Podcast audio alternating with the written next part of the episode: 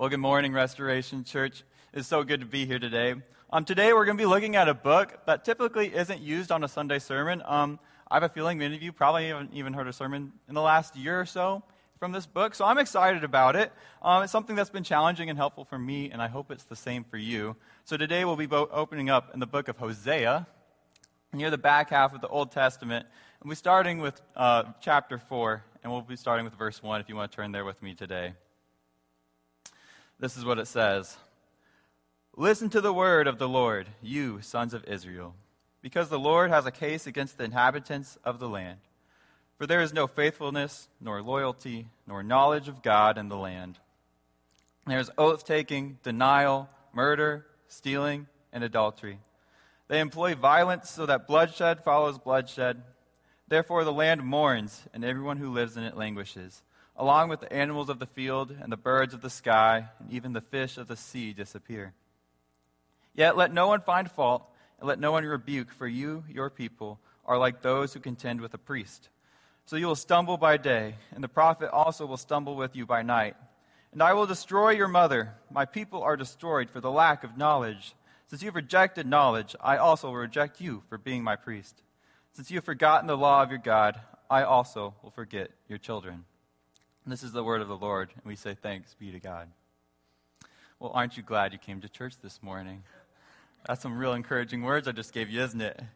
I promise we'll get somewhere eventually, but I want this, these words just to sit with you this morning as we move along. I pray that they would start to challenge you as we move along to start seeing what the character of God might be as we move. Remember these words as we move along today. So a while back with Olivet, I went on a trip for the school. And as a part of that trip, I had to stay the night at a host home. And these were some of the most amazing people I've ever met. Great opportunity. They had these four little girls, ages ten months to eleven years old. Great time. Loved getting to know them. And so we sit down. The first thing we do, we go to their house, and we sit down to have some dinner with them. And as I'm sitting down, these girls tell me, first thing right off the bat, we made homemade brownies for you. I said, all right. Now, those of you who don't know me, brownies are one of my favorite desserts. They're in my top three personal favorite desserts, so I'm kind of excited when they tell me this. Um, so I'm eyeing these homemade brownies the whole time we're eating. And when we finish up eating, the girls inform me that they want me to have the first bite. I said, all right, this is going to be amazing. And then as any good elementary-aged girl, they really sold me that these were the best brownies I was ever going to have in my life. They were very good sales pitchers. And I bought into every word they said. Um, so they give me my they give me my brownie. I'm like, oh man, this is going to be amazing. Great start to the weekend. I bite into my first bite, and I quickly realized I need to become the best actor in the world because those were the worst brownies I've ever had in my life.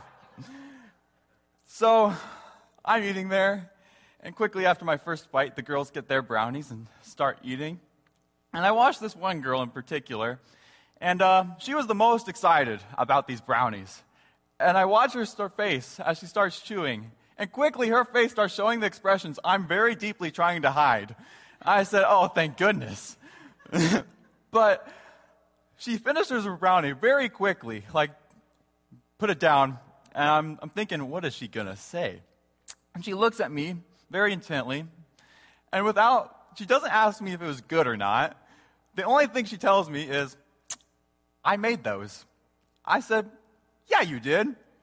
And, uh, but yet, she still even looked at me and goes, I made those by myself. I said, well, that was awesome, but that actually stuck with me. The fact that these were the worst brownies, and she knew it, but yeah, she still had some pride in these brownies. When we look at these pa- our passage from Hosea, we come into contact with God, who seems extremely frustrated with the Israelites. Hosea is a book that at first glance might lead to a lot more questions if we do not appropriately look, look at the figure of our context that we're looking at today. However, with some context, I think Hosea ends up painting this beautiful picture of the relationship we have as humanity with our God. So today we're going to jump in to what is causing this frustration, and what beautiful picture are we going to paint today that reveals a little bit more into God's character for us today. So in this book, God uses Hosea to tell the people of Israel the pains they are causing God. Doesn't that sound like an incredible job? Tell everybody they're doing everything wrong. That sounds great. And God gives Hosea the task that allows him a task that allows him to understand the pains of God even more to a new level that Hosea may never have had before. In chapter four, God starts laying out to Israel everything they have done that has gone against the covenant relationship they have between us people and God. The people of Israel have been putting their faith in gods that they have made. They're deceiving each other. They're murdering. They're stealing. There's adultery going on. But God lays out in verse one, there's three main qualities that are lacking from all of these things. And God says, the Lord God has a case against the inhabitants of the land because there is no faithfulness, there's no loyalty, and there is no knowledge of God in the land. Because Israel is lacking in these three qualities, this leads to God explaining all of the covenants that Israel's broken. And then this leads to this frustration we see that we just read from God in chapter four. Since you have rejected me, God says, I have forgotten you, and I will reject and forget you. I'd like to look at this theme that plays out in the book of Hosea, um, which is the theme of the Israelites being children and God being their parent. Now, don't worry, parents. I'm not going to give parenting advice today. Not my place. But I'd like you to follow along with me today as we start exploring this theme together, as God as parent and the Israelites, us, as his children. Parents, how many of you have ever given your kids some ground rules, whether it be out in public or while at your house? I'm pretty sure most parents have probably done that before at some point in your life. Now, how many of you have ever had your kid proceed, right after you said that, to go do everything that seems opposite of what you just said? Um, this might strike a little chord with you guys. In that moment, parents, I'm assuming from firsthand experience with the kid that did the opposite of everything my parents said to me, you're more than likely probably a little frustrated, and there's probably going to be a punishment coming your way. Or at least you're going to lecture your kids about why they should listen to you. And um, to those of you who might not be parents, you might be able to relate in the fact that you were on the receiving side of this wrath you thought you, your parents had on you. So I'd like us to get back to God. Through the whole Old Testament, we continually see God try to lay out some ground rules that will ensure a strong and healthy relationship between God and the Israelites. But without fail, the Israelites decide to do things their own way, and they break this covenant relationship between God and the Israelites. And God sometimes, to help get the Israelites' attention, has to lay out his frustrations. And sometimes there are consequences between God and the Israelites. This is where we get that frustration. Now we're going to take a time out real quick in this sermon. There are times when we read about the anger of God and for people, and it seems to provoke these encouraging things that don't just seem, they just don't make sense. They don't seem right. And this is when it's important for us to do this special word called we call hermeneutics, or just simply the study of the Bible. It's important to try to figure out, is the Bible actually just using an analogy, or is this just something we need to do more better research on the time period that we are in in the story, or something along those lines? Because when we, we don't do the proper hermeneutics, don't take the time to study what's going on and what's uh, through this wrath that we might think is happening, that's when we try to we start seeing people try to justify these inhumane acts because they didn't take the time to truly understand what was being said um, in the passage. So we're going to time back in now, and we're going to go back to this idea of God and being a parent. We see God's heart continues to be broken by the Israelites. And here in Hosea, it seems like God has just lost about all hope. However, it doesn't end there. God doesn't end with throwing in the towel. If you'd like to turn with me, we're going to now look at chapter eleven. We'll start with verse one of Hosea. It reads, "When Israel was a youth, I loved him, and out of Egypt I called my son. The more they called them, the more they went away from them. They kept sacrificing to the Baals and turning incense to idols. Yet it is I who taught Ephraim to walk. I took them in my arms, but they did not know that I healed them. I pulled them along with cords of a man, with ropes of love. And I became to them as one who lifts the yoke of their jaws. And I bent down and fed them. They will not return to the land of Egypt, but Assyria, he will be their king, because they refuse to return to me. And the sword will whirl against their cities and will destroy their oracle priests and consume them because of their counsels. So my people are determined to turn from me. Though they call them to the one on high, none at all exalts him. How can I give you up, Ephraim? How can I surrender you, O Israel? How can I make you like Admah? How can I treat you like Zeboam? My heart is turned over within me. All my compassions are kindled. I will not carry out my fierce anger. I will not destroy Ephraim again, For I am God, not man, the Holy One in your midst. And I will not come in wrath. They will walk after the Lord. He will roar like a lion. Indeed, he will roar. And his sons will come trembling from the west. They will come trembling like birds from Egypt, and like doves from the land of Assyria. And I will settle them in their houses, declares the Lord. Here we see the character of God starting to be played out. God lays out all these feelings that Israel has provoked within him. And then yet, God's love overcomes all of these frustrations that we start seeing.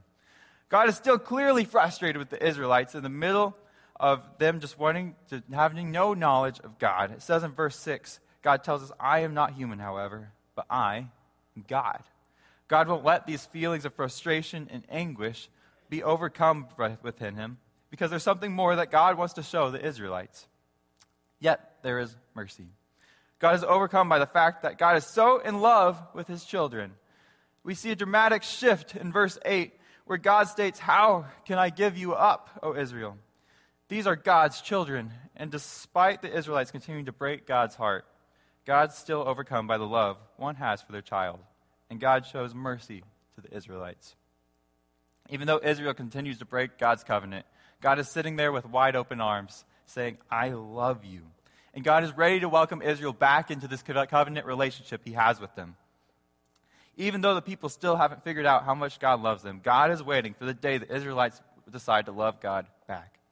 God has all the right to punish and just throw in the towel on the Israelites. They've completely gone away from him. It seems like there's just no hope, but yet God is overcome by mercy over all else.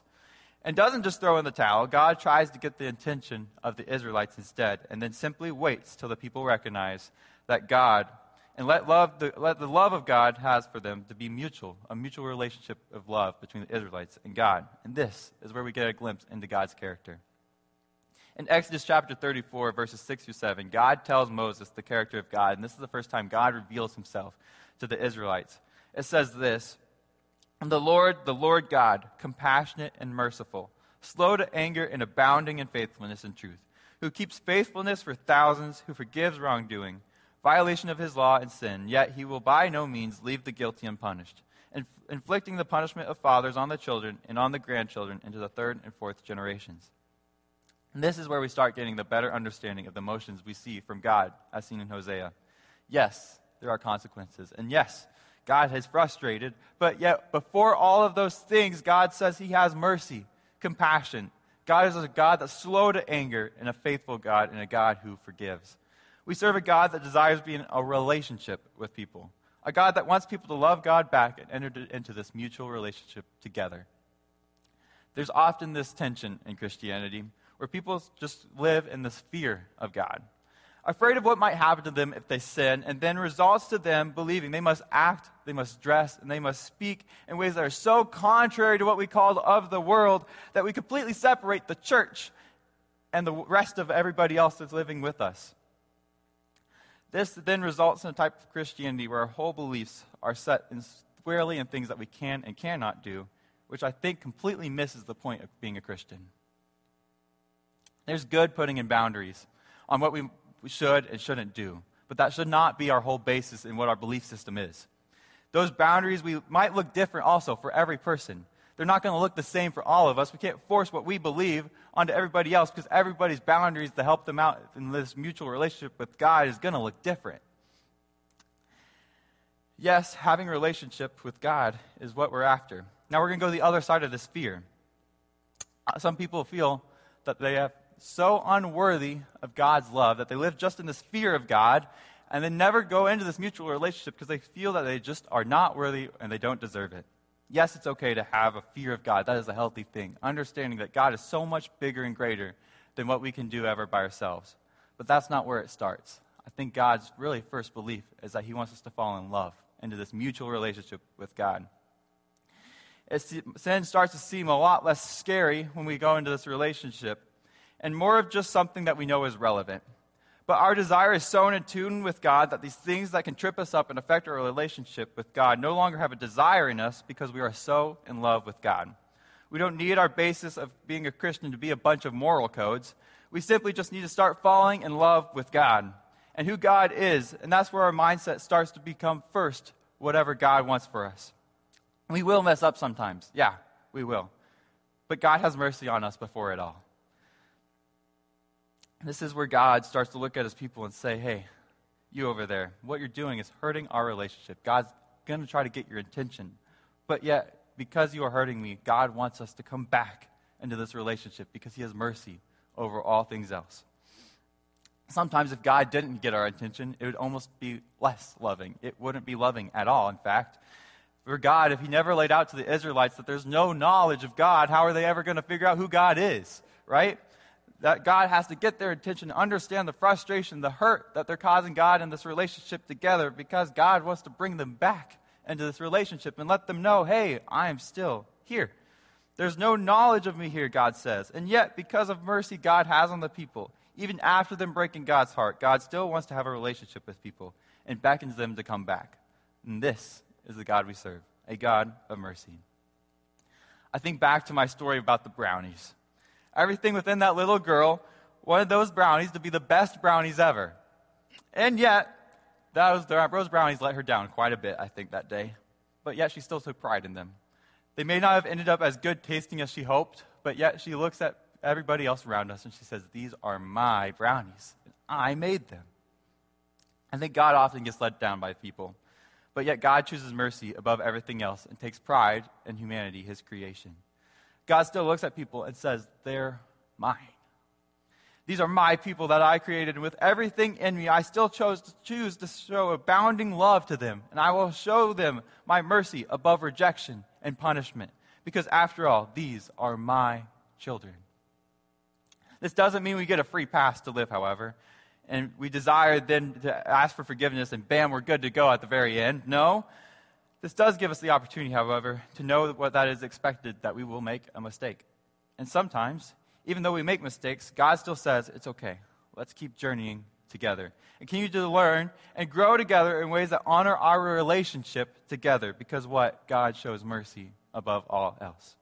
I'm going to ask the worship team to come back up. As they're coming back up, there's going to be another half that I want us to look at. As we're ending today, God just doesn't end with knowing about God's character. No, there's another part of this equation. God, there's a part to us that we have to put on ourselves as God's children. Yes, it's good to know that God has mercy, but yet we're called to step into that mercy as well in our lives. There's a call for us to shape our lives after our God. And no, we're not always going to get it right, but it's the attitude and character that we are called to strive after into in our own lives today, to grow into the mercy in ourselves. This means above all else, we are called to show mercy.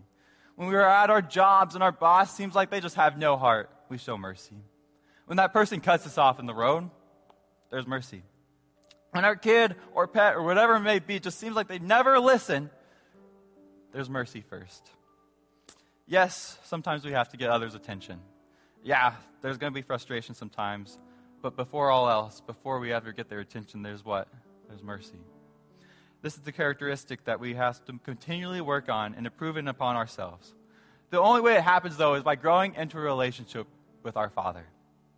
Because God understands it best. He shows it to us. Just like a father or a kid goes after his father's, uh, whatever the father does, the kid wants to do, we have to learn about God, our Father, and get to know what he does in order to shape our lives into this mercy above all else mindset. This is what our call is today as the church, to step into this characteristic that above all else we are to show mercy and love. I'd like to end today reading Psalm one thirty, and it reads, "Out of the depths I've cried to you, Lord. Lord, hear my voice. Let your ears be attentive to the sound of my pleadings. If you, Lord, were to keep an account of guilty deeds, Lord, who could stand? But there is forgiveness with you, so that you may be revered. I wait for the Lord, my soul waits, and I wait for his word. My soul waits in the Lord, and hope for the Lord. More than the watchman for the morning, yes, more than the watchman for the morning, Israel, wait for the Lord. For the Lord there is mercy, and with him is abundant redemption, and he will redeem Israel from all his guilty deeds." So for the people of Israel, despite lacking in knowledge, God showed mercy. There's still a hope because God loves them so much. There is mercy above all else. to the people today that feel like they have broken the heart of God the most, there's mercy. This is the God we serve and the God that we are called to strive after today, to fall into this relationship together with, this mercy above all else mindset. So the-